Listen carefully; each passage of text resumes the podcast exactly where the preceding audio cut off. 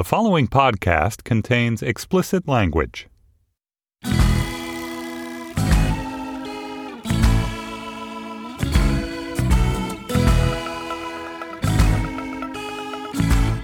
Hello, and welcome to the Panic edition of Slate Money, your guide to the business and finance news of the week. I'm Felix Salmon of Axios.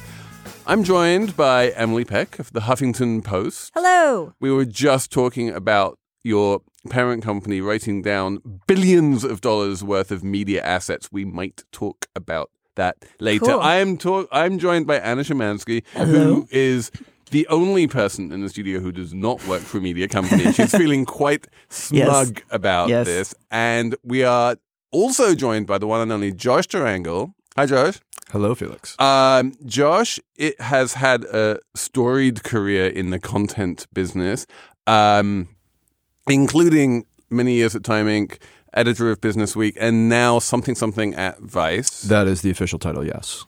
um, and also has a fabulous executive producer credit on a movie that we are going to talk about. So um, it's going to be a media heavy episode this week. We're going to talk about whether financial media, we're going to talk about whether media in general, and we're going to talk about whether the media just, or we're going to talk a, little bit about the financial crisis and the media and the intersection thereof, um, especially in light of this doc. So all of that is coming up on Slate Money. Hi, this is Dahlia Lithwick, host of Slate's legal podcast, Amicus. If you're listening to this show, you might be interested in Amicus's live show that we're hosting in Washington, D.C. on Tuesday, May the 14th. My colleague, Mark Joseph Stern, and I will be talking to some amazing guests, including Sherrilyn Ifill and a sitting state Supreme Court justice all about how originalism, a relatively recently invented way of interpreting the Constitution, has taken over the Supreme Court and radically reshaped the law.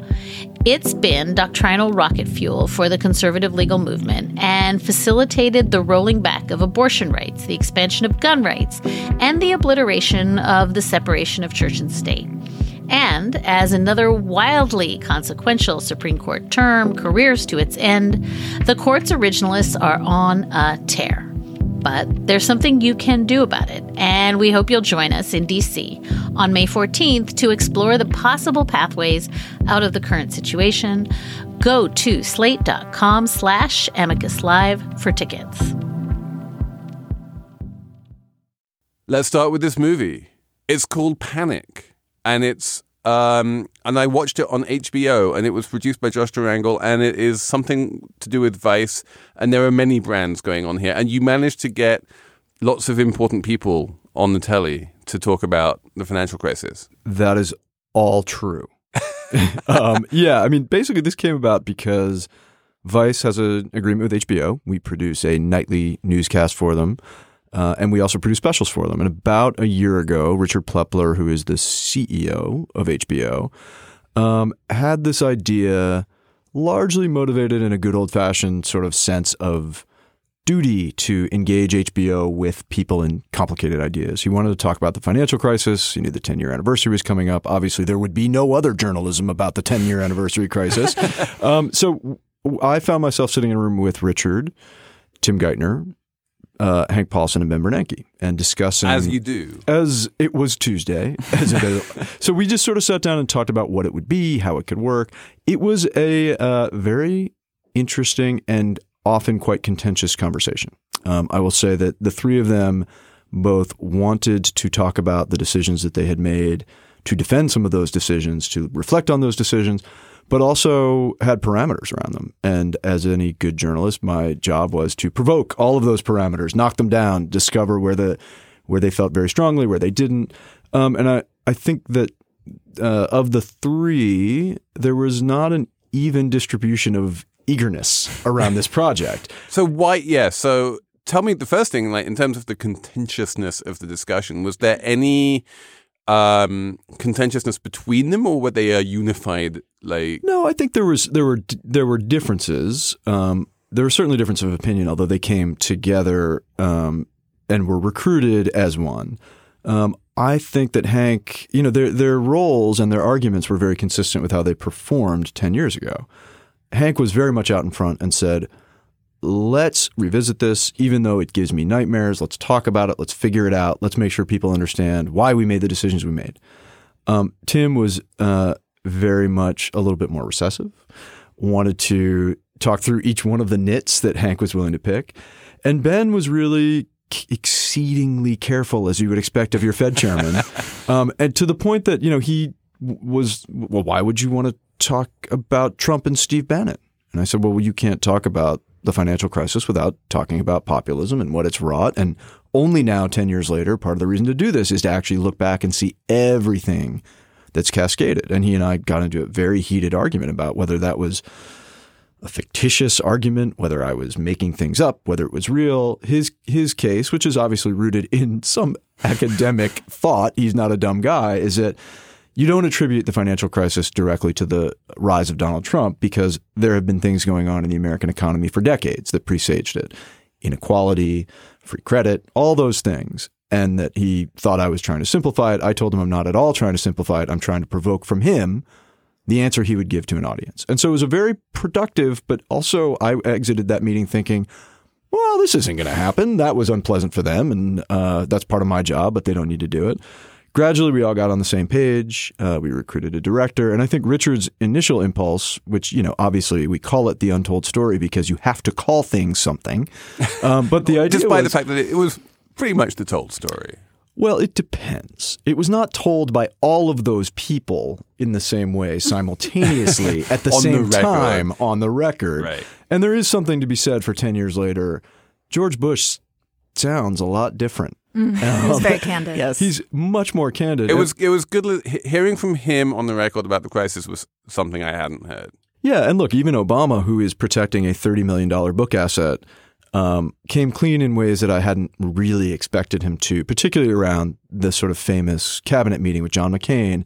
I will say the the willingness of everyone who participated to essentially treat John McCain as a pinata, we actually pulled we pulled back on that. Um, but those interviews were conducted while John McCain was still alive, and I don't think that people's opinions would have changed. Again, part of going back ten years later is that people now see the moment when McCain halted his campaign, said he was flying back in to save the day with a plan, and then didn't have one. There was still obvious offense taken at that move by Nancy Pelosi, by Josh Bolten, by George Bush.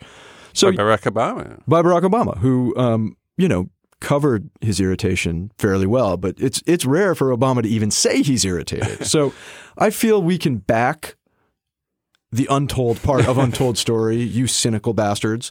Um, so yeah, I mean, I think that's what it's about. Is it is it ultimately we did we were able to get all these people to really say what they were thinking in the moment, and to address this big question: is was this a such a colossal failure of the intersection of the technocrats, the bankers, and the governors that it led to what we're in now? So so this is my question for you, which is if you start with having Hank and Tim and Ben in a room and it's done, you know, very much with and around their cooperation, this becomes their apologia. You were at a time, were you're not, during the famous Committee to Save the World cover, which I don't think has aged very well. And Yeah. it, it feels a little bit like that. Well, participation is not dictation.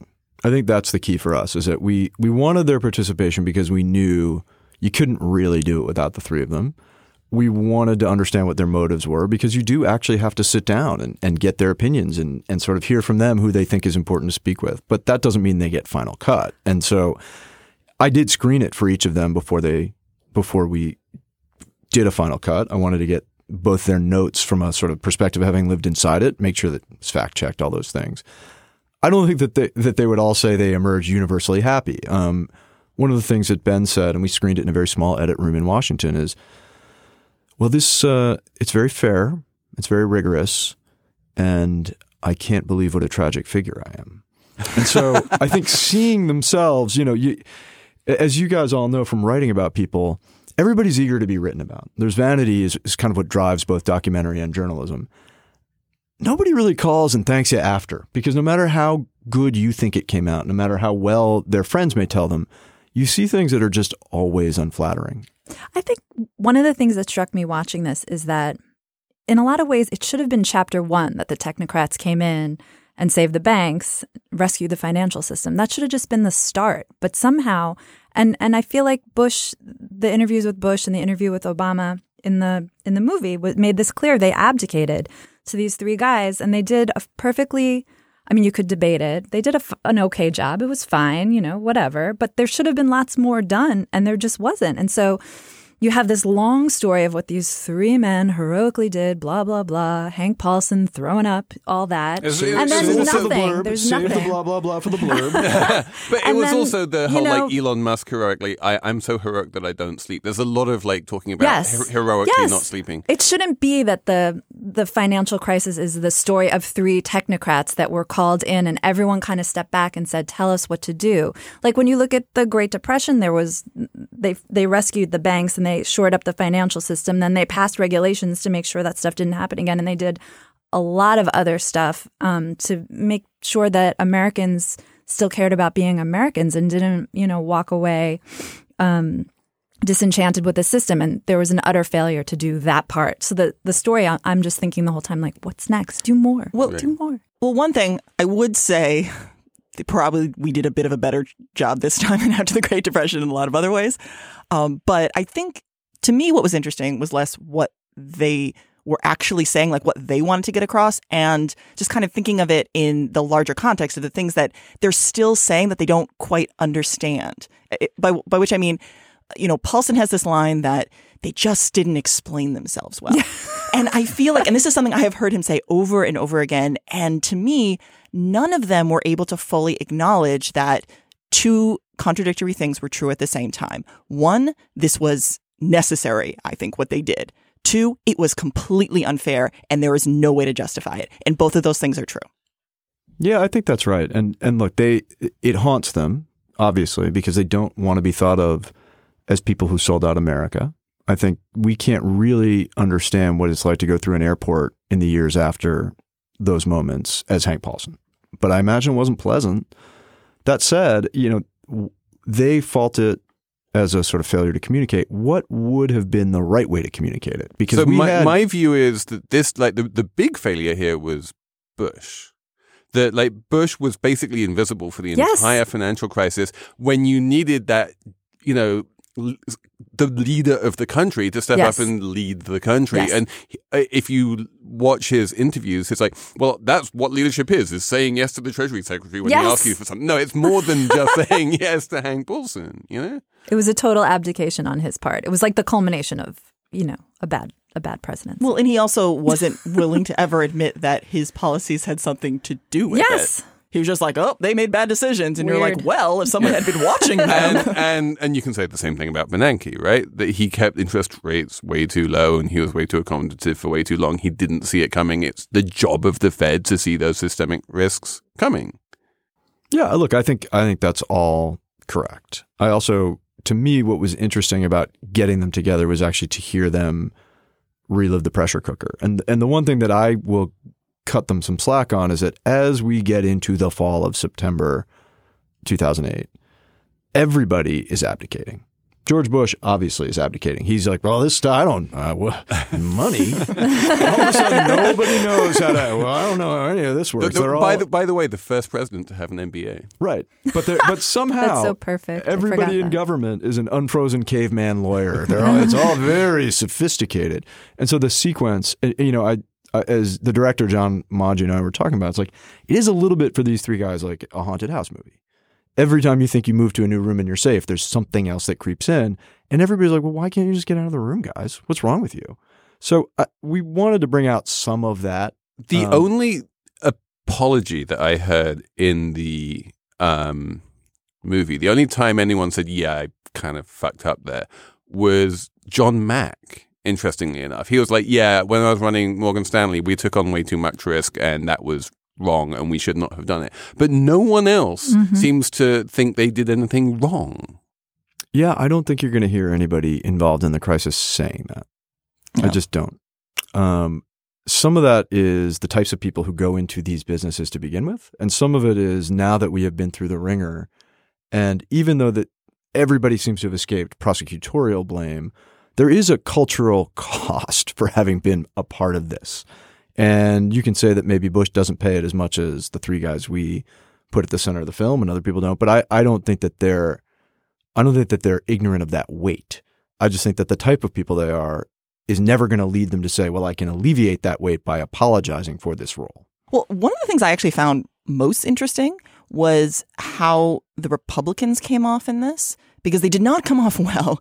But it's not just that they came off poorly, it's that to me, this was really the connection with Donald Trump, which is that the moment when you see that Boehner and Bush cannot control their own party mm-hmm. members. To me, that was when you're seeing that this break, this real split between the Republicans of what we have now and the kind of old guard Republicans.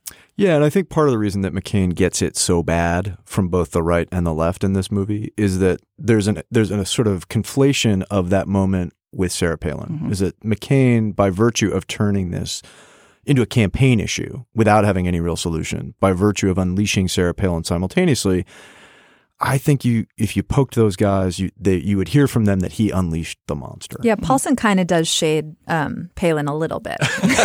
a little. I mean, it's a lot for him, but not a normal person. Yeah, yeah. yeah.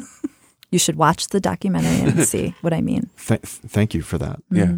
The um, Josh, what, what's the name? What uh, available on HBO Go, HBO Now, and HBO all Go, HBO, HBO. Now, HBO Linear, HBO Ocho, HBO, all the HBOs. It is available. It's very um, entertaining, and mm-hmm. it's called Panic. So, um, panic and run into the sea. Apple Card is the perfect cashback rewards credit card. You earn up to three percent daily cash on every purchase every day. That's three percent on your favorite products at Apple, two percent on all other Apple Card with Apple Pay purchases, and 1% on anything you buy with your titanium Apple Card or virtual card number. Visit apple.co slash card calculator to see how much you can earn. Apple Card issued by Goldman Sachs Bank USA, Salt Lake City branch. Subject to credit approval. Terms apply. So this was a major undertaking piece of financial journalism, this documentary. Um, I'm going to come out and ask because I'm fascinated by the economics of financial journalism. What was the budget on this?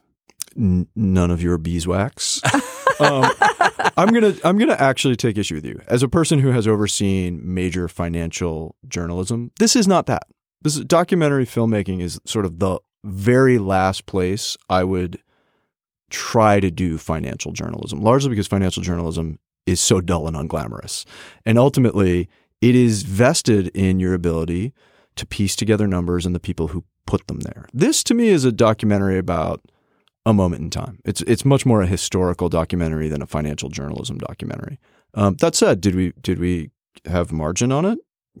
Yes, but that's what we do. Um, my company is essentially a studio, and so we have a series of assets. Because we're on the Slate Money podcast, I will call human beings assets. These are fine craftspeople. And so they are able to work on multiple projects simultaneously. And there's a very good synchronicity between a nightly newscast and a documentary that takes six months to produce. Um, the guys who designed the titles, for instance, on the film, work every day making graphics and motion animation for the nightly show. Um, for a director like John Maggio, who came in and sort of sat in the middle of the studio, the ability to have all of these people available to you at any time to help troubleshoot made the thing work a lot faster. And so for our business, a lot of what I would like us to continue doing is having this baseline of a nightly show uh, and more series, but then also take on these big projects where I, you know, I learn a ton from the people who come in. Our people get to stretch their their wings a little bit and make a different thing. So it it's exactly what we ought to be doing as a business. Okay, so if this isn't financial journalism, then um, and and this is kind of what passes for the future of media these days. Um, what's what what's happened to financial journalism? I was having this conversation this weekend actually with a friend from the Wall Street Journal. Um, you know, has it? Do you think it's got better? He was making the case that in general, the quality of financial journalism over the past you know, call it 10 years, has actually improved substantially from the sort of um, halcyon, highly profitable pre internet days? I, I think that's true. I mean, I think two things sort of became clear at the same time. One is that people are always going to pay for indispensable content, and there's nothing more indispensable than facts about the banking industry. And they have the money to pay for it, right? So the Bloomberg journalism model is a very effective model. At the same time, I think people understood who are working in financial journalism, in part because of the crisis, that it had failed to engage general readers. And so there was a real premium put on craft, prose, packaging, all these things that for a layman who had very, very easily ignored the markets pages or the business section of the New York Times, suddenly business journalism made more of an effort to reach them and they made more of an effort to understand it. So I think those two things both happened and we have better, more interesting financial journalism. It doesn't change what undergirds all of it, which is it's really hard. Understanding the way the financial system works, understanding the way economics works, it's very different than other forms of journalism. And so without that kind of rigor, it all falls apart. But I do think it's gotten better. I don't know if it's gotten better if you look at um, tech journalism as a part of business and finance journalism, because I think for many years, everyone just worshipped these companies. And you know now that's coming home to roost but the coverage was pretty adoring and not Yeah, as everyone- skeptical everyone as it should have been. Goldman Sachs pre-crisis. yeah it was the same it was that coverage applied to a new industry that was looked at as sort of like the savior industry. Like we're banks are bad now but tech is good now. And that went on for a long time. And now we're in a place where like everything's kind of bad which is probably good for journalism in a way but um, doesn't really get finance journalism off the hook I'm always interested in terms of thinking who a lot of financial journalists are really trying to target. Because I often find that, I mean, definitely in the New York Times and honestly, even in the Wall Street Journal, that it's a little bit of scratching the surface in a way that I think people who are actually in the industry might find interesting, but it's not something they're going to like use. Yeah, I think I think this idea that financial journalism is is necessary and actionable for professionals, especially in places like the Financial Times or the Wall Street Journal, New York Times. I think this has always been overstated, mm-hmm. and I think actually. Even at Reuters and Bloomberg, it's been overstated that the thing that the professionals need is the prices. They don't actually need the news. There is, however, this weird history when it comes to terminals and, and information products. If you go back through um, Knight Ridder and Telerate and all these other places, if you're just a pure terminal and you don't have any news, you always seem to fail. And I'm not entirely sure how that works, but on a certainly on a story by story basis, um, you know, there's a few sort of super in the weed trade publications which people genuinely need, but beyond that, most of what we see and most of what we talk about is for you know, it's not for the insiders. It's for it's for a much broader group I mean, consumers, i.e., human people who buy stuff, need to understand what's going on with the companies they give all their money to. I think if that that should be sort of your foundational principle for financial and business journalism. You're trying to shine light on companies that are deeply involved in people's lives. And if you're just writing stories or reporting news just to satisfy some need for information for the people who work in finance, then you're probably kind of failing. Well, I mean, I think there are different audiences. I mean, I I agree with you that I do think it would be nice if people had sometimes maybe a little bit more literacy about how finance actually works because often it's actually not as complicated as people think it is. Um, that, That's that Anna was, that throwing a lot my, of shade, by the way. No, but that was that was my um, my my big problem during the crisis is that there was this weird ukase which came down from I think it was Josh, uh, Probably. where where, yeah. where where there was this rule that whenever you used the word derivatives, you needed to pre prepend it with the word complex, and and there were lots of these derivatives were not complex, and a lot of them weren't even derivatives, but like you know, it got- Yeah, I mean, look, I, what's amazing to me is that all trades, as we know, are conspiracies against the laity, and this is like a triple conspiracy. like for people who can't communicate nominally, they continue to make it harder and harder and harder in expert ways that only a great communicator would know how to do. And so you get things like complex derivatives and synthetic derivatives, and then you get, you know, a few years ago, a movie like The Big Short, and sure enough, I don't know. 50 great words and a celebrity in a bathtub and people seem to understand enough to follow the plot. So there there was definitely a willfulness on the part of the industry to make it hard. And there was a sort of passiveness on the part of journalists when it came to explaining it. Well, I don't. I think I sometimes think the idea that people in finance are like actively trying to things make things complicated so that other people won't understand. I just don't entirely think is accurate. Oh, it's accurate. I don't know, like, As I- I someone on the receiving end, I, like the number of times that people, you know, s- just throw a whole bunch of jargon at me, and I have to say, okay, slow down. No, but that's often because they don't know what they're talking about. I mean, I, I quite literally think it's often That's because of it. a lot Yeah. of these products nobody really understands how they're created. So I, I'm not saying that people aren't trying to sometimes make things more complicated than they actually are, and so that people will just kind of turn away. But I also think part of it is just a lot of finance. I mean.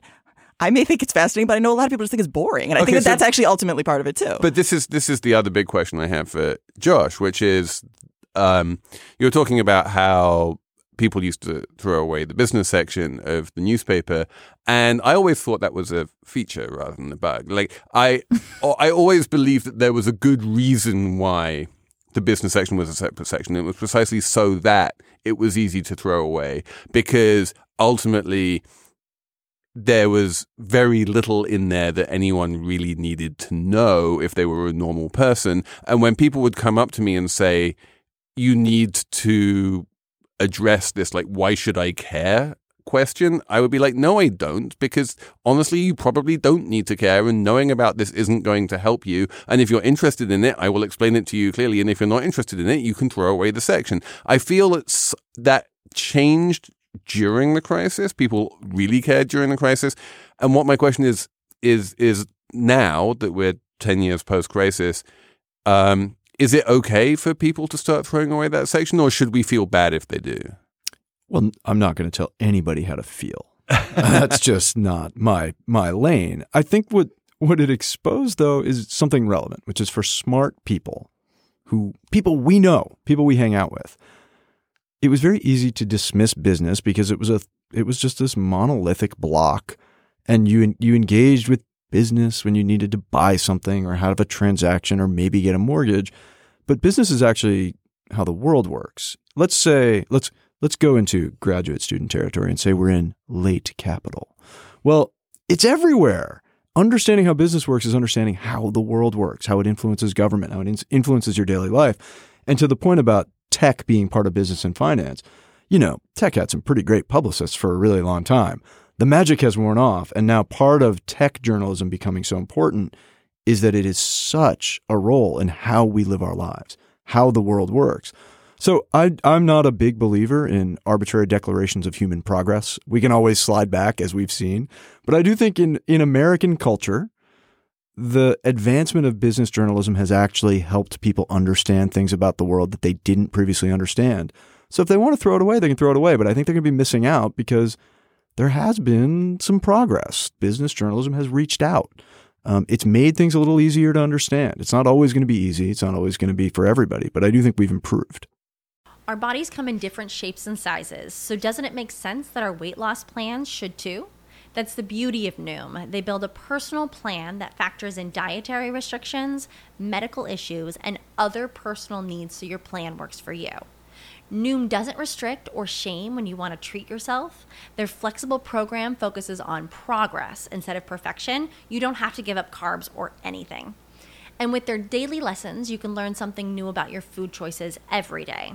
After just a few days of using the app, I learned how to recognize cues for overeating and how to choose the right foods to feel full. Stay focused on what's important to you with Noom's psychology and biology based approach. Sign up for your trial today at Noom.com. That's N O O M dot com and check out Noom's first ever cookbook, The Noom Kitchen, for a hundred healthy and delicious recipes to promote better living. Available to buy now wherever books are sold. And now the bloodbath. And now the bloodbath. Okay, so um, Josh, explain the bloodbath. What what what is the duopoly? Uh, the duopoly is Google and Facebook, and it is their ability to suck down all of the advertising revenue and, in a way, uh, be a layer between all of the content and all of the users. That is as swift as I can put it. And what has this meant for um, the media business and for journalism? It hasn't meant good things in general. Um, it is not a benevolent duopoly. um, meaning that the two companies that we're speaking of didn't say, oh my gosh, look at the consequences of what we're doing. We better speak to these media companies and ensure that they are able to reap enough revenue from what we're doing so that they can pay all their people and continue to do a great service uh, for the American people. What it's meant instead is, and I'm going to go backward here for a minute. Um, I don't think that journalism and media companies largely are famous for the quality of their business leadership, with a few exceptions. And so, uh, what it's meant is that a lot of people have gotten suckered in over the the course of my entire, unfortunately, my entire career into this belief that scale is the thing, and that these tech companies will give us scale, and the revenue will follow, and everything's going to be great, and we're just going to grow and grow and grow. Um, the tech companies were very seductive in the way that they positioned that as a thing that would happen, and it really hasn't happened. And so a lot of companies have found themselves out over the cliff, and the duopoly is holding all their belongings, and they are beginning to fall. Um, and so we're seeing massive consolidation, particularly among newer players, because they just can't afford to exist. It's really that simple. Now, there's a lot of complicating factors in there, including does anybody click on digital ads? Is there any point in scale if you can't monetize it? But I think that's where we are in the late fall of 2018. I think I think that people, um, number one, it doesn't matter to some extent whether people click on digital ads because they never clicked on newspaper ads either. Um, that kind of um, turning of brand advertising into direct response advertising, I think, has always been has been part of the problem.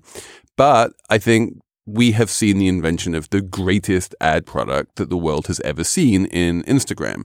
And people do click on those ads, and Kylie Jenner became a billionaire, apparently, so we're told, by um, basically just by putting things on Instagram and selling them. So that's great for her. But that's not a media business. And no media companies, as far as I can make out, have been able to monetize via Instagram. I have the same thought. I've been thinking about this so much about Facebook, which is they're this massive, they scaled. They make tons of money from advertising on the backs largely of all the content that we are producing, especially me at HuffPost. Like we give them the content, they show it to millions of people, and then they get all the money for it. Plus, they get all the information about our readers that They we don't don't have you, and right. they don't share with us. It's a it's basically like a huge scam. and the media companies just let themselves be ripped off. They went up to Facebook and they're like, "Here are all our users. Enjoy." And then Facebook made billions of dollars off of them and now these companies are going out of business. It's really Yeah.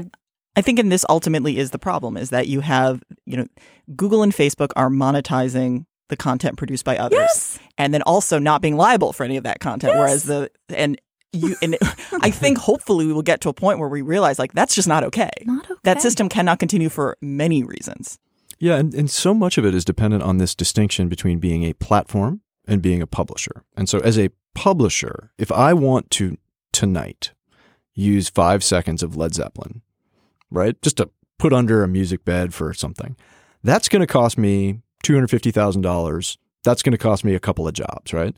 I could go on YouTube right now and play the whole album. And the difference there really is this distinction. As a publisher, I am responsible not only for the accuracy of what I give you, because there are legal consequences if it's inaccurate.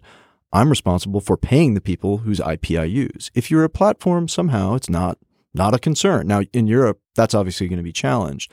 But there are all these sorts of But Led Zepp gets a little tiny few cents every time you stream that. No, no, no, no. I'm not talking about legal streams. I'm talking about the fact that on Led Ze- on YouTube right now, I could go basically find any hilarious Al Pacino line from any movie, right? Because it has been uploaded by someone, and everybody's decided, oh, copyright claim, they never move so quickly, and so you can get it all there. You can get basically the infinite jukebox of human media is available to you if you want to go look for it. But if I were to do that, I'm at a severe disadvantage.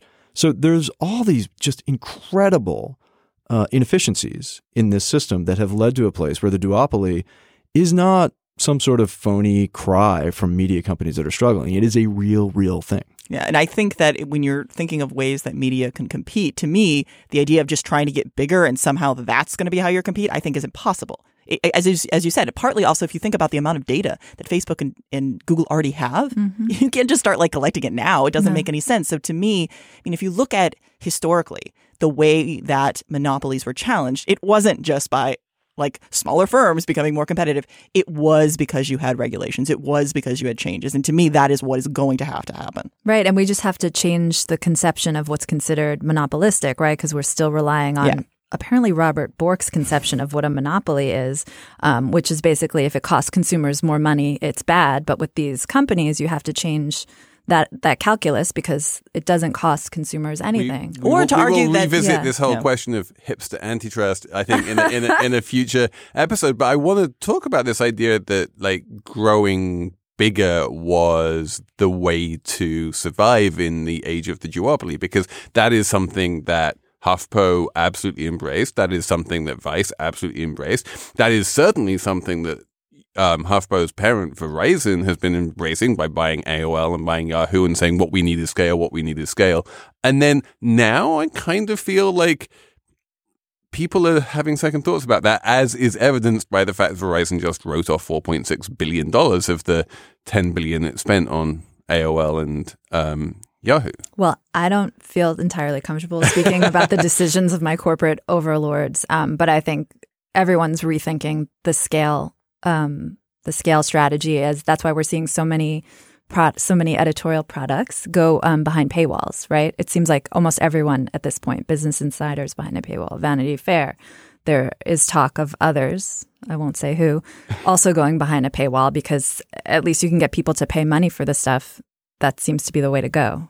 Classic kind of business strategy where you make a thing and then sell the thing. That seems to be we're returning to that. Yeah, Are we and- that? uh, no, I, I think that's 100% right. It only took 15 years for us to realize that you can't give a thing Hmm, away and give it hope for the best. Yeah. And- but I will tell you, I still every day run into people working particularly on the digital side, not just within Vice, but everywhere, who, who are sort of the equivalent of the guy running the restaurant that nobody comes to, but they refuse to change the menu because otherwise we won't be able to grow. It's like, right, but traffic and revenue are very different things. And thus far, we've been unable to achieve any sort of relationship between the two. So ultimately, what, what I like about the moment we're in is that there is this dawning business clarity, which is very gratifying for a content maker, which is that you have to make a thing that people are willing to pay for. They have to invest their time in it, they have to invest their interest in it.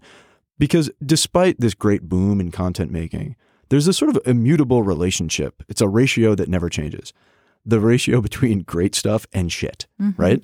You can make a ton of stuff. It doesn't mean the ratio changes. And still, it's incredibly challenging to make a thing that's really, really good. And so for content makers, getting rid of all these distractions about, no, no, make it here, make it here, make it here. No, just focus on making something so good, people will pay for it. And then you'll get to do it again the next day. And keep it. And that's and that's what people are beginning to do on Patreon and you know small sort of like listener supported podcasts. And there there is a a sense, or even just like single person newsletters like Ben Thompson's Stratechery and stuff like that. You can make good money as an individual, like selling um, subscriptions to a relatively low budget podcast or newsletter or something like that. Um, and then from the legacy media, if you have an incredible brand which has been around for decades or centuries, if you're the New York Times or the Economist or the Financial Times, you can start charging a lot, you know, hundreds of thousands of people for that, and they're willing to pay. Um, I guess my question is: Is there a new media version where, like, you can do this on a business scale rather than just an individual scale? By new media, do you mean? I mean, non-legacy. Yeah, I mean, sure doesn't look like anybody's, you know, roaring to the front when Yeah. it comes to that. Business Insider. They they have like three subscribers. No, I think they're doing well. They're- I don't have the data. Okay, I don't know Okay. the data, but it does seem like they are bucking trends. There's there's people read Business Insider, and I I know that people do sometimes pay for Do you, subscriptions. do you know a, a, an actual paying subscriber to Business Insider? Well, I think Oath, my parent company that just did the write down, I think they pay for a corporate subscription, and I would suspect others, other corporations pay for corporate subscription. So I feel like they are a new media technically product that might make it through, actually, Hmm. because they have a specialty. business that Mm-hmm. there is a corporate interest in sometimes learning new information. And information just to about. bring And they do have scoops. full circle this idea of like being an insider and having the untold story it drives me up like I, I used to tell henry every time i saw him that he should call him, himself business outsider rather than business insider because there was like that was why you wanted it. That was his value proposition was we're going to be your outsiders telling you you know the truth tellers rather than the people on the inside who are giving you like you know the spin. I don't understand the attraction of insider as a brand Yeah, I mean, really? well, yes, you do. I, I, yeah, I, I- look, I think that what Insider and a, a handful of others have shown, and I think Gawker to the extent that it remained disciplined with, you know, within its content, is that people still like good stuff. And what was fascinating to me about the Gawker experiment was that they knew when they were onto something. They knew that Deadspin had a tone that nothing else in sports did. They knew that Gawker was a unique voice. And so unique voices still stand a shot. I think what we're seeing is that business leadership is finally catching up a little bit. And not to go all the way back 10 years again, but you know, I was at Time Inc. at a very important moment in that company's sort of architecture. I was at Time Magazine, I was the deputy managing editor. And my own feeling was Time Magazine, which one week would have crisis in the Middle East and the next week would have back pain, literally back to back as cover stories, needed to make crucial choices about what it wanted to cover and what voice it wanted to speak to. The one thing that is abundantly clear is that the duopoly isn't a voice, right? The duopoly is a chorus of all these other voices. But you better you better pick a pitch you're going to sing in because nobody gets to sing in all of them, including the New York Times. And so we are at a moment where if you can define your voice and your lane really well, you stand a chance because if it's good enough and it's distinct enough, people will pay for it. I look at something very small like Jubilee Media. It's an LA team of eight people. And they, they call themselves, I met with the CEO, they call themselves the Nice Vice. And what they do is they shoot stuff very similar to the way we shoot stuff, but it's very, you know, human to human conversations around different issues. They've started to grow and they've got people paying for them. Are they going to be the next Time Warner, the next News Corp? No. But they are making interesting stuff that people are paying for. And I think that, as I said, like the only thing I'm really optimistic about right now is that I have some clarity about what's going to work. Really good stuff that people will pay for.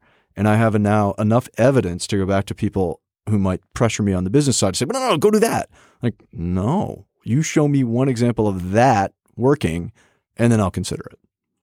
And the way people pay for you is through HBO subscriptions. Yeah, so we um, on Vice News tonight, in particular, we have a very strong core audience that comes back night after night after night. And much surprising to me is that they often watch it on linear at seven thirty. Is that they they have got this behavior that I thought had sort of died out a long time ago, and they are repeating it and repeating it. And so, my goal for those people, as it was at Business Week, as it was at its time, is to get as much of their engagement as possible from as many people as possible. Because I look at the numbers and I think, oh, okay, well, you know, six, seven hundred thousand people just spent a half hour with us. Who in your life do you spend a half hour with every day or once a week, right? And so we're doing something right if those are the metrics we're focusing on. We're never going to be a 5 million a night viewership. We're inside a walled garden, but also those days are over. So what I'm trying to maximize is a direct relationship with smart people who come back night after night after night and you know HBO was willing to pay for that. And where does this leave the other big news organizations we haven't mentioned at all, which is the television newscasts? Man, I don't know. I really don't know. I mean, I look at, you know, I get Nielsen's and I look at their numbers and the the numbers haven't gone down, but they just keep moving to the right when it comes to the age Mm, stuff. And I don't see any real fight changing with them so long as they stick to the same format, which is three dudes behind a desk. They all air at the same time. They all run essentially the same stories. Like that feels to me very much like Time Inc. in 2007, which is this belief that, oh no, we just get the right to exist for as long as we choose. The next shoe to drop. Hello, I'm Imi Harper. On the Slow Newscast from Tortoise, I tell the story of how a Hong Kong billionaire was silenced. I got bombs thrown into my house. I got people came here, ransacked my computer. And I, I got people fracturing me, I got this and that, but I'm safe. And what it reveals about the freedoms Hong Kong no longer enjoys. Listen to Hong Kong's Rebel Billionaire on the Slow Newscast, wherever you get your podcasts.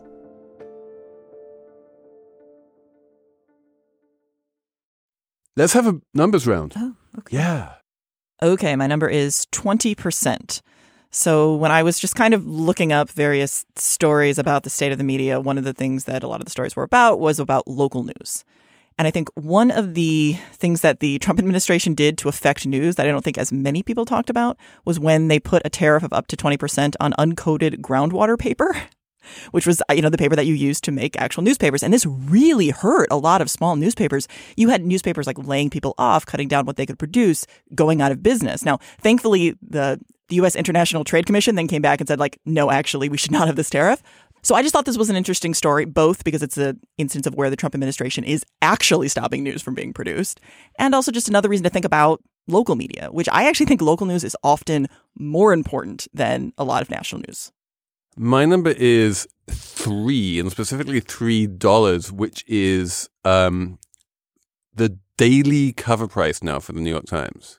If you go to a newsstand in New York or Washington, um, it costs you three dollars to buy like the Tuesday New York Times, um, which is the inflation rate on that has been insane, and the price insensitivity of what few remaining newsstand consumers there are has been astonishing to behold. That people will pay seemingly pretty much any amount of money for that physical newspaper when they want to buy that physical newspaper mm-hmm. in a way that no one dreamed back when it was, you know, a quarter or something. They were like, we need to make sure that as many people read this, and so we're going to sort of underprice it. Turns out they didn't need to do that.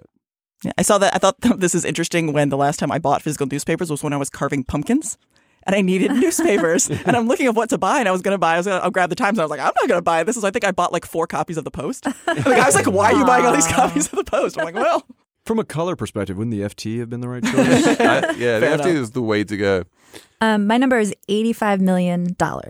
That is the combined revenue of the two most popular meditation apps, Calm Ooh. and Headspace. A which... former Slate Money sponsor, indeed. Oh, okay. Well, apparently they they're in a head-to-head kind of meditation app. Meditation war. wars. Yeah, and they were both um, the CEOs of both companies are quoted in the journal, kind of like saying mean stuff. Calm mean stuff about each other. um, but people pay for these. Thir- they cost thirteen dollars a month to get a meditation app, and people are willing to shell out money for this. So, to Josh's point earlier, if they're paying thirteen dollars a month for a meditation app, they could shell out a few bucks for some quality there, there's there's something people are willing to spend half an hour a day on, and yeah. it's just nothing. Doing doing nothing. it's it's they're spending on it to get rid of everything so that they have nothing. that is a good business. Yeah. It is a good business. Um, my number is two, and my number is two of the people in the uh, hearing of Sundar Pichai, representatives duly elected by the American people, who held up iPhones and asked Sundar Pichai why King. something didn't work on their iPhones. and his his look, and and you know, it's hard to feel sympathy for a tech boss in 2018. His look was are you guys fucking kidding me? How am I going to? And so the reason I bring this up, and I only watched about 40 minutes of this hearing, is that what's clear over the past year is that our elected representatives could not be less qualified to regulate yes. technology. And it's gotten to a point where, yes, for a person who puts on a television show every night, it's fantastic. I mean, the supercuts of these guys, just not, you know, Orrin Hatch asking Mark Zuckerberg, well, if you don't charge for it, how do you make money? And Mark Zuckerberg finally using his shit eating grin for good and saying, uh, we advertise, sir but we're in a place where this these businesses have a huge role in American life, and it's unbelievable to me that the regulators don't understand. Can we it. can we Americans freeload on Margrethe Vestager and the Europeans and get them to do all of the regulatory heavy lifting? Well, we have been. I mean, to this point, we really have been. I, what's interesting to me about the current freshman class in Congress is that they have had experience as candidates with social media that their uh, elders have not. And so they are bringing a different kind of knowledge to bear when they enter this body. They have been harassed online. They've seen the power of these platforms. I think all of them are kind of itching to get onto committees where they can talk about these things. But, you know, when you ask how do we get where we are, it's because we have, you know, an average age of people in their mid 60s to whom technology is so alien that they don't know that Sundar Pichai doesn't make iPhones. On which note, we will wrap up this predictably depressing episode of Slate Money. Um, Josh, thank you very much for um, coming in. We're going to have a Slate Plus segment with you, I think, about books. Um, we're going to see if we can come up with a book recommendation each. Um, many thanks to both June Thomas and Max Jacobs for producing. And we will talk to you next week on Slate Money.